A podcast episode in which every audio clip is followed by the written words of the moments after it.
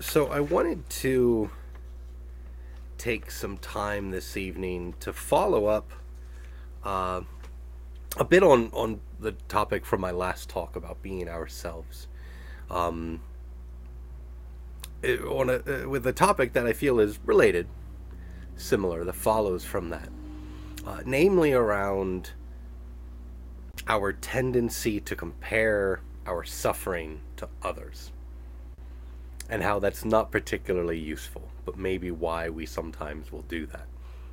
Um, and I, I've certainly noticed this tendency in myself, uh, and and in folks who I talk to, I, you know, hear from them the same thing that there's this notion of oh well, what I'm going through isn't as serious as what other people are going through, and so it doesn't matter as much maybe or the other side of things, like the, what I'm going through, it's way bigger than what other people are going through, right?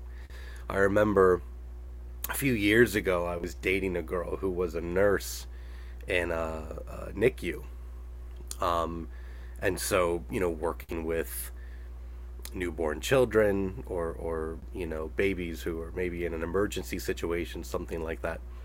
Um, I at the time was working uh, as I've done for the last 20 years or so in HR.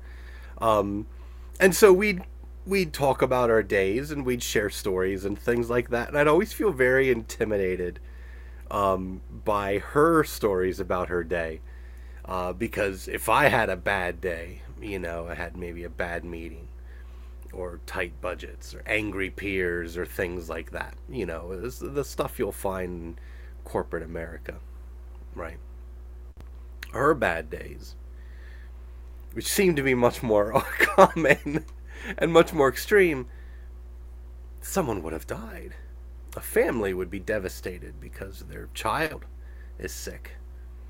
Right? And and she'd have these these stories that she'd share. And I just feel I had this sense of like, ah goodness, I worried about that part of our relationship where am I going to be able to talk about my bad days or am I going to feel guilty because my bad day doesn't compare to her bad day, right? Um, because the things she was experiencing were so much more intense um, than what I was experiencing most days, right? And like I said, I'm someone who makes a lot of those kinds of comparisons for better for worse. And, and like I said, I've noticed that a lot of us carry this habit with us to compare ourselves to others, where we either feel our suffering is less than what other people are going through or that we're hurting more. And that, well, you don't deserve to complain, right? Because I'm going through this really hard time. And so I wanted to talk about this a little bit this evening. But first, um, I want to define what we mean by suffering and how it differs from pain. I think it's always very important for us to get clear on on what it is that we're talking about. So, pain and suffering, a lot of times we use those words together, you know, or interchangeably, pain and suffering. Um, but they're not the same thing. You know, in Buddhism, we're very careful to make a distinction between those two phenomena. Um, pain is usually physical pain or illness, right? Emotional pain like hurt or loss or discomfort, you know, hot or cold, something like that. Um, and we all know pain. Pain is inevitable, right? Uh, a lot of us experience similar kinds of pain throughout our lives. We've all stubbed our toe. You know, we've all broken bones and gotten sick and, and lost loved ones, right? We, we have that shared experience of pain. We know what that is. Suffering is a little different, right? Suffering, you'll sometimes hear us uh, define as the story that we tell ourselves about our pain right? So when the pain happens, so often begins the commentary. Well, that shouldn't have happened, right? I don't deserve this. That person doesn't deserve this. That person did this to me on purpose, right? All these tales we, we spin about our pain. Uh, and suffering is optional. Pain is inevitable. Suffering is, is optional. Still very common, right? I mean, this is the phenomena that the Buddha set out to address 2,600 years ago, right? To relieve suffering. Um, and I remember in a, in a talk a few weeks ago, Osho Mike shared uh, you know, the, the concept of the second arrow in Buddhism. Um, that the first arrow hits us, causes us harm, but then instead of pulling that arrow out and tending to the wound, the second arrow hits us, which is all about well, who fired it? you know, what direction did it come from? What's it made of? Right? We spend so much time on that second arrow. Um, and that second arrow is suffering. And we let ourselves get hit by that second arrow. Right? And I think that the reason that we compare, because like I said, even though suffering is optional, it's it's very common. We all suffer or have suffered, right? We know what it means to suffer. And because it's such a common part of our lives, I think it's not unusual for us to compare in the same way that we might compare, you know, hairstyles or clothing, right? Because we all have them. So we compare them. We compare our experience of suffering. And we do this in different ways. Like I said, we might say, well, my suffering is more intense than yours. My suffering isn't as intense as, as yours. And while there can be some benefits to comparing suffering, and I'll talk about those uh, in a little bit, generally, typically, neither type of comparison is, is particularly helpful. And it can actually do quite a bit more harm. It's almost like a third arrow. right? So when you feel that your suffering is more intense than what other people are going through, oftentimes this can erode your sense of compassion towards other people.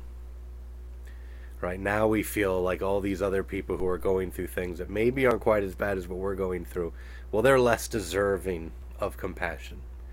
Right? And when we feel less of a compulsion towards compa- compassion towards others, it disconnects us, right? Because that experience of suffering and that uh, uh, transformation of, of the experience of suffering into compassion is one of those uniting things. And so when we cut ourselves off from that, we disconnect ourselves from other people. And we may even, in all our creativity, create stories about, oh, well, the other person's just being dramatic or maybe they deserve that thing that's happening to them and the suffering that they're enduring, right? And sometimes our ego self wants to to highlight our suffering as though it's a competition, right? As though there's a there's an award for suffering more. And we even in our in our you know everyday language, in our vernacular, we have phrases like earning your stripes or taking your lumps, right? This sort of notion that well, you just got to go through it, right? And so sometimes there's this sense of, well, I guess I just have to go through it. And that suffering is the price of admission to certain groups, certain communities, certain social circles. And so we cherish that suffering in a strange way. Um, and then we minimize the suffering of others by comparison, right? And we cut ourselves off from them as though we're somehow more worthy of compassion or pity because our pain is worse in some way. Now, the other way that we might compare suffering, and I almost feel like this is more common, in at least in in, in people who I've been speaking to, that we sometimes feel our suffering is less intense than other people. Right, similar to the story I shared at the beginning around the, the girl I was dating and saying, well, eh, my day can't really compare, right? But that can still be very problematic. Because when we're claiming that our suffering isn't as bad as someone else's, there's a temptation to not take it as seriously. Right? Make it feel like, uh, or makes it less likely for us to work on that suffering and work to relieve that suffering. And sometimes this can come from a place of denial.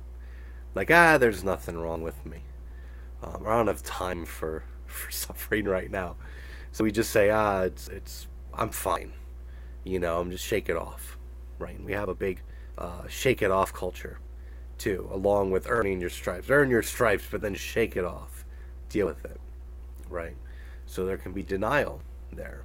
Um, you know, or fake optimism. Oh, things will work out. Right? Um, I've I've heard it referred to as toxic positivity, right? This notion that like, oh, it'll be fine. I'm fine. It's okay. You know, I don't need any any help, and we suffer in silence because we feel like, well, it's not worth bringing up. I mean, these this this person over here, they they have it so much more, so much more worse than I do, right? But not being honest about how we feel denies us the chance to work with our emotions. And you've heard us talk about this a lot, but our emotions, our feelings, are very important because they are based on our beliefs. And because they're based on our beliefs, they communicate a lot about us to ourselves, right? What we value, what we love, what we fear. And so our suffering very often tells us something about ourselves. And not acknowledging that suffering or downplaying it because we don't feel it's worth uh, bringing up in, in comparison to other people can actually make it worse. Right? So if you're feeling unhappy and you think, I, you know, I, this feeling of unhappiness, it's nothing compared to what people are going through. I have a neighbor who just suffered a loss or something like that, so I'm just not going to deal with it. Well, it becomes worse then because you're not taking that time to work on that suffering and work to relieve that suffering. Um, and I, I hear a lot of people say, and certainly I've, I've done this myself, we minimize our own problems to say, well, other people have it worse, right? What right do I have to feel bad when all these things are going on? You know, there's still a pandemic going on. Um, you know, the old thing, finish all the food on your plate because there's starving children in Africa who, who would love to have that, right? Or like, uh, you know, the war going on in, in Ukraine. Um, there's always something going on that we can feel like, well, what right do I have to feel sad hurt by something when there's all this injustice and pain going on in the world, right? Um, and and you've heard me mention the the the term spiritual bypassing. I think it was in my last talk, but essentially spiritual bypass. It's a form of spiritual bypassing where you put up on a pedestal all these big problems that you're like, well, I'm going to work to solve all these big global problems, right? And I I don't need to work on myself because these big problems are where I need to focus, right? And it feels righteous to have that kind of focus, right? Like, of course, you want to make the world a better place, but you need to focus on where you are, right? And on yourself because we can best help other people once we've helped ourselves. Right? It's like with a uh, in, in, airplanes, right? With the oxygen masks that come that, that fall down. They're like, look, put your mask on first before trying to assist other people, because if you can't breathe, you're not going to be able to help other people breathe. Right? So, it is not necessarily useful to compare your suffering to other people and say like, oh, they have it much worse. I, I shouldn't take my suffering seriously. Now, all that being said, allow me to briefly contradict myself and say sometimes uh, comparison or comparisons can be useful. Um, particularly to provide perspective around our growth. Right? Maybe there's something you went through 5 years ago, 10 years ago, and now you're going through that thing again. You're feeling that pain again and that second arrow of suffering hits you. And you realize it's not as bad this time. I've grown. I've matured. I've been working on myself and I've been working to relieve suffering and showing myself compassion. And so sometimes you can compare the suffering you're feeling now to suffering you experienced before. And you recognize, like, oh, I've grown since this happened before. I react differently now. So that's a comparison that can be useful to provide some perspective. Um, also, too, you know, maybe not straight up comparison, but awareness of the suffering of others in context of your own life allows you to be more sensitive to what other people are going through and allows you to appreciate that connection that we have to other people, that commonality of human experiences of pain and suffering. Right? Uh, and we even in our own practice around the four questions use this notion of, well, what about, you know, other people? And the, the third question of our four questions is, has anyone else ever had this experience? Right? So it can be useful to kind of step out of ourselves a little bit and be like, well, has anyone else suffered like this before? Um, because that commonality helps us to, to get out of the echo chamber a little bit and we recognize that um, one our our suffering is not necessarily unique but that other people have gone through this before right and because of that we're not alone and it universalizes our experiences which can be very important to do again because we're all connected so, a few things to keep in mind to close out my, my, my brief talk on this subject. First one is we're all the same in, in so many ways, right? We all have ups and downs. Sometimes we're, we're on a high, we're surfing on that wave. Sometimes we're in the trough and the wave is crashing down on us and I guarantee you're going to switch places between those, uh, uh, the, the wave and the trough, countless times in your life. Right? And so is everyone around you. And so when you compare suffering, recognize that maybe right now someone is in a place and they're having a tougher time than you are. Right? But those roles will likely switch at some point. So don't feel like you have to compare and say like, "Oh, you know, they have it so much worse than me. My suffering isn't real." It is. And and we all go through those highs and those lows in life. Right? Pardon me. And comparing yourself and either downplaying or exaggerating your own suffering eh, you know in in in such a way as to disbelieve that you may go through what they're going through or they may go through what you're going through. It creates walls between you and other people. Right? So we all have those ups and downs. We all we're all the same in that regard. But at the same time, we're all unique, right? We're all different as well. Suffering by its very nature is a very subjective thing. Um, people can feel the exact same pain which there's no way to know. But people can go through the same thing and experience it differently and suffer more or less as a result of the same experience of pain. On a daily basis, we all move through the world a little differently. Right? A bad meeting, an argument, a stub toe um, can be worse on Monday than it is on Tuesday, right? Because maybe our day is different. We're in a different headspace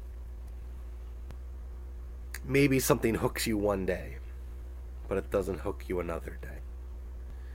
So suffering is very subjective, subjective, and it's very useful to remember the subjectivity of suffering when being with others who may be having a bad day, and not just saying to them, "Well, you should get over it," because maybe that one thing that really hooked them was the fifth thing that morning that they had to deal with, right? So be very careful about comparing because we're all different, right?